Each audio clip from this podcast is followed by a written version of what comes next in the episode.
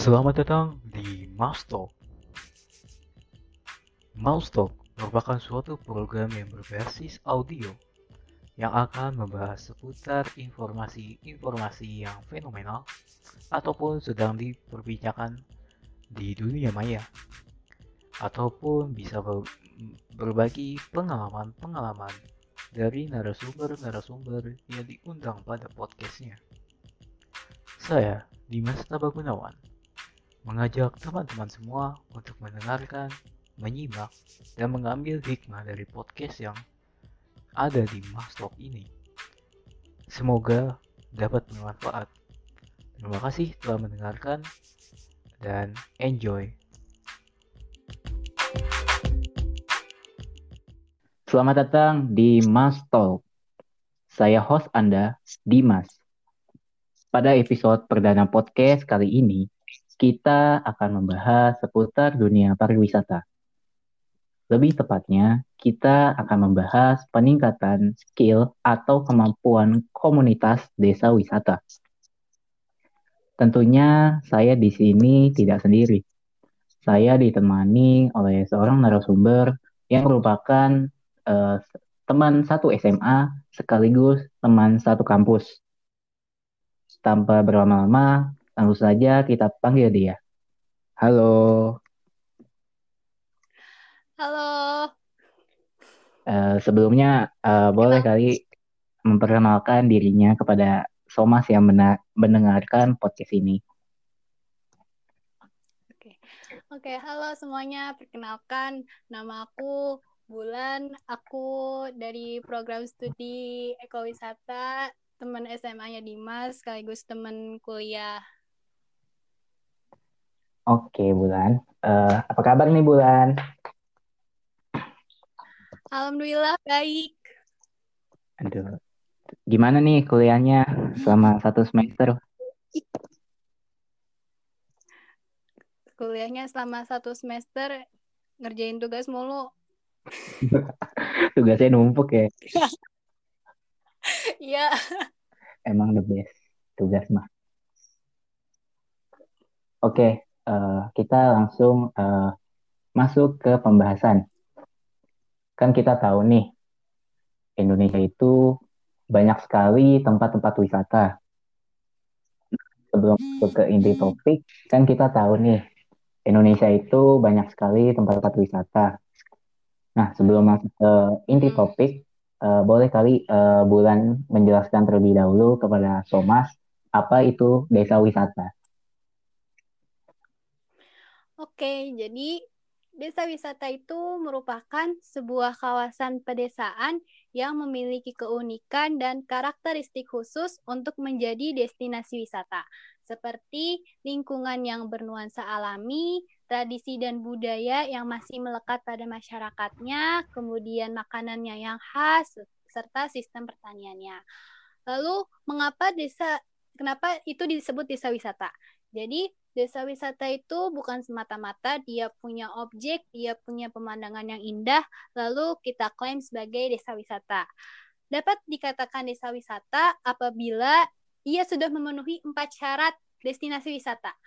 Apa saja? Yang pertama itu ada atraksi. Atraksi di sini maksudnya suatu objek, baik alam maupun buatan, yang menjadi daya tarik wisatawan untuk berkunjung. Kemudian yang kedua, aksesibilitas, yaitu akses untuk menuju kawasan destinasi wisata. Kemudian yang ketiga, ada fasilitas, yaitu layanan pendukung seperti penginapan, restoran, dan lain-lain. Kemudian ada pelayanan tambahan seperti kegiatan pemaparan. Gitu. Wah, sangat detail sekali ya penjelasannya. Berarti tadi uh, desa wisata itu bisa disebut tadi ada syaratnya ada empat. Ada ada atraksi terus akses menuju ke tempat wisata fasilitas yang mendukung sama pelayanan tambahannya. Hmm. iya. Oke. Okay. uh, eh, setelah kita mendengarkan penjelasan dari bulan cara meluas tentang desa wisata uh, sekarang kita fokus ke inti pembahasan. Pertanyaan pertama nih. Apa sih itu komunitas desa wisata jadi komunitas desa wisata itu merupakan suatu komunitas yang sangat berperan penting karena memberikan pengaruh dalam pengembangan desa wisata itu karena kalau bukan uh, masyarakat lokalnya siapa lagi gitu yang mau mengelola gitu. Oh, jadi peran uh, masyarakat dalam desa wisata tersebut itu benar-benar sangat penting ya keberadaannya untuk melestarikan uh, desa wisata tersebut. Iya. Gitu. Lalu uh, saya penasaran nih, uh, sebenarnya objek wisata sama desa wisata itu apa sih bedanya? Bedanya dengan bedanya objek wisata sama desa wisata, misalnya nih kayak aku mau pergi ke Raja Ampat. Pasti kita punya tujuan kan, kita punya alasan kenapa kita mau ke Raja Ampat. Pasti ada sesuatu yang mau kita lihat, entah itu uh, lautannya, entah itu pantainya, itulah yang menjadi objek hmm. wisata. Gitu. Oh, jadi uh, pasti kalau objek wisata itu pasti kita memiliki tujuan kenapa kita harus datang ke sana. Ya. Iya, gitu. Oke. Lalu pertanyaan selanjutnya, apakah dalam sebuah komunitas desa wisata itu dibutuhkan skill ataupun keterampilan dari para pelakunya? Uh, penting sekali sih, karena kalau misalnya masyarakat lokalnya itu belum berpartisipasi aktif, belum berpartisipasi aktif, maka desa wisata tersebut tuh eh, nggak uh, akan berkembang gitu. Kadang ada suatu desa tetapi sarana dan prasarananya itu belum semaksimal mungkin. Uh, bisa jadi karena membutuhkan biaya yang besar dan juga masyarakat lokalnya itu perlu adanya e edukasi gitu, perlu adanya kesadaran gitu. Oh, jadi begitu ya. Oh, oke okay, oke. Okay. Lalu lanjut nih. Uh. Berarti uh, dalam komunitas desa wisata itu apa aja sih skill atau keterampilan yang dibutuhkan dalam desa wisata? Jadi untuk meningkatkan keterampilan tersebut, eh, masyarakat lokal tuh bisa melalui dengan pendidikan, dengan pelatihan, seminar, uh, yang berkaitan dengan bidang kepariwisataan secara bertahap gitu.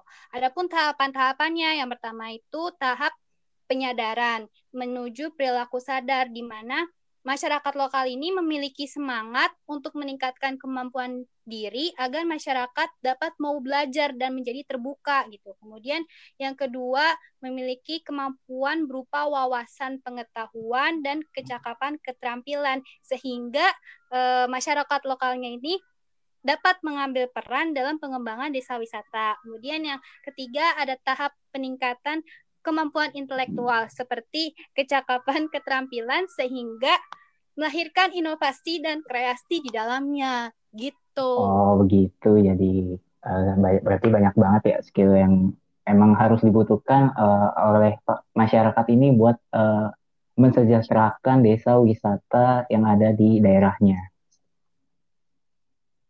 Iya begitu. Lalu lanjut nih uh, dari uh, nah. aktivitas uh, peningkatan skill tersebut uh, dampak apa yang uh, di dampak apa yang didapat oleh masyarakat entah itu positif ataupun negatif setelah acara pelatihan-pelatihan yang tadi udah disebutin nama Bulan. Ya, kalau untuk dampak negatifnya sih kurang tahu, tapi kalau untuk dampak positifnya itu dia dari apa namanya? Untuk dampak positifnya pengembangan desa sebagai desa wisata itu dia memiliki apa di sisi perekonomian secara langsung memberikan keuntungan gitu. Jadi untuk e, meningkatkan hidup masyarakat yang ada di desa tersebut gitu dampak positifnya. Oh, jadi dampaknya itu buat mema uh, sama aja uh, untuk memajukan kembali lagi memajukan desa tersebut ya. Iya. ya, Lalu pertanyaan selanjutnya nih, ya, manfaat dari pelatihan tersebut ini terhadap masyarakat desa wisata apa aja sih? Selain yang disebutkan tadi. Man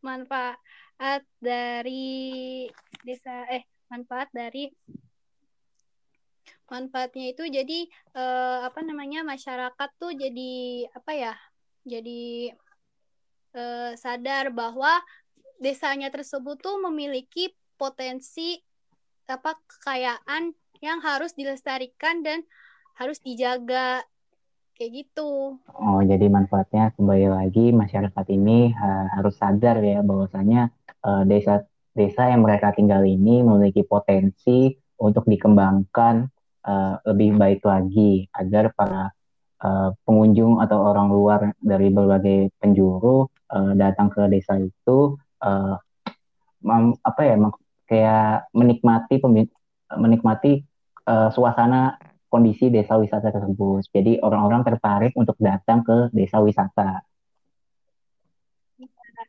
Iya, begitu. Oke, lalu yang terakhir nih, uh, pastinya kan uh, setiap kegiatan itu hmm. ada hambatan. Nah, uh, ketika melakukan pelatihan, peningkatan skill atau keterampilan di masyarakat ini, uh, ada nggak sih hambatan-hambatan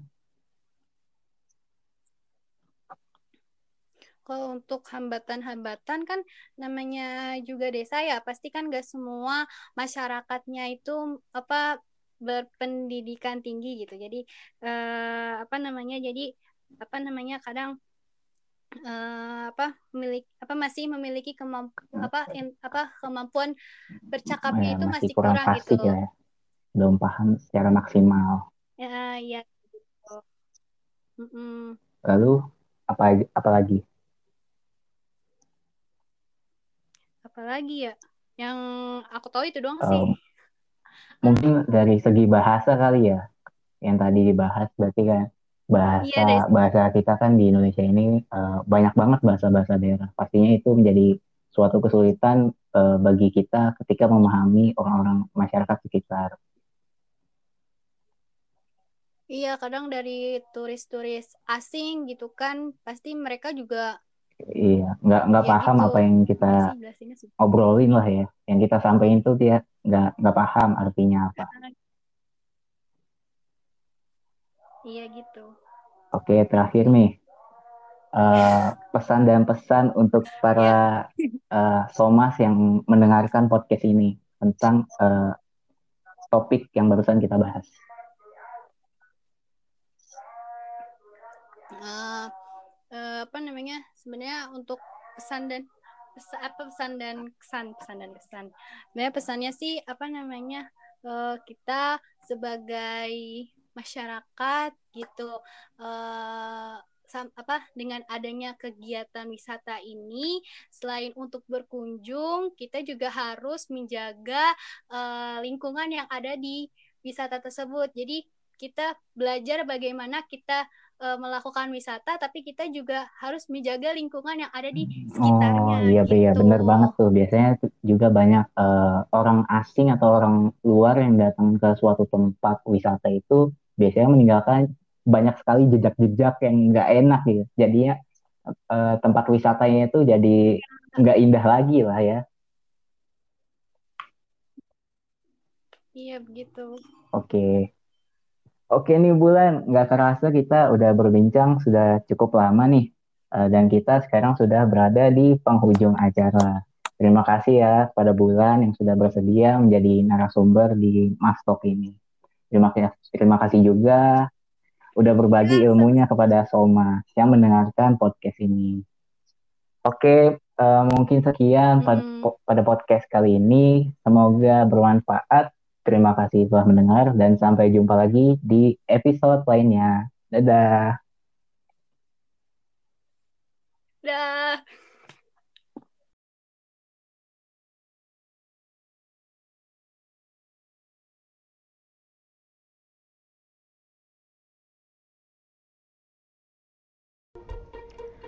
Hai, terima kasih telah menyaksikan Mas Talk pada episode perdana kali ini. Jika kalian mempunyai saran atau kritikan, bisa langsung saja ke IG saya untuk DM at dimas.t.g. Terima kasih telah mendengarkan podcast pada episode perdana kali ini. Dan sampai jumpa lagi di episode lainnya. Bye bye.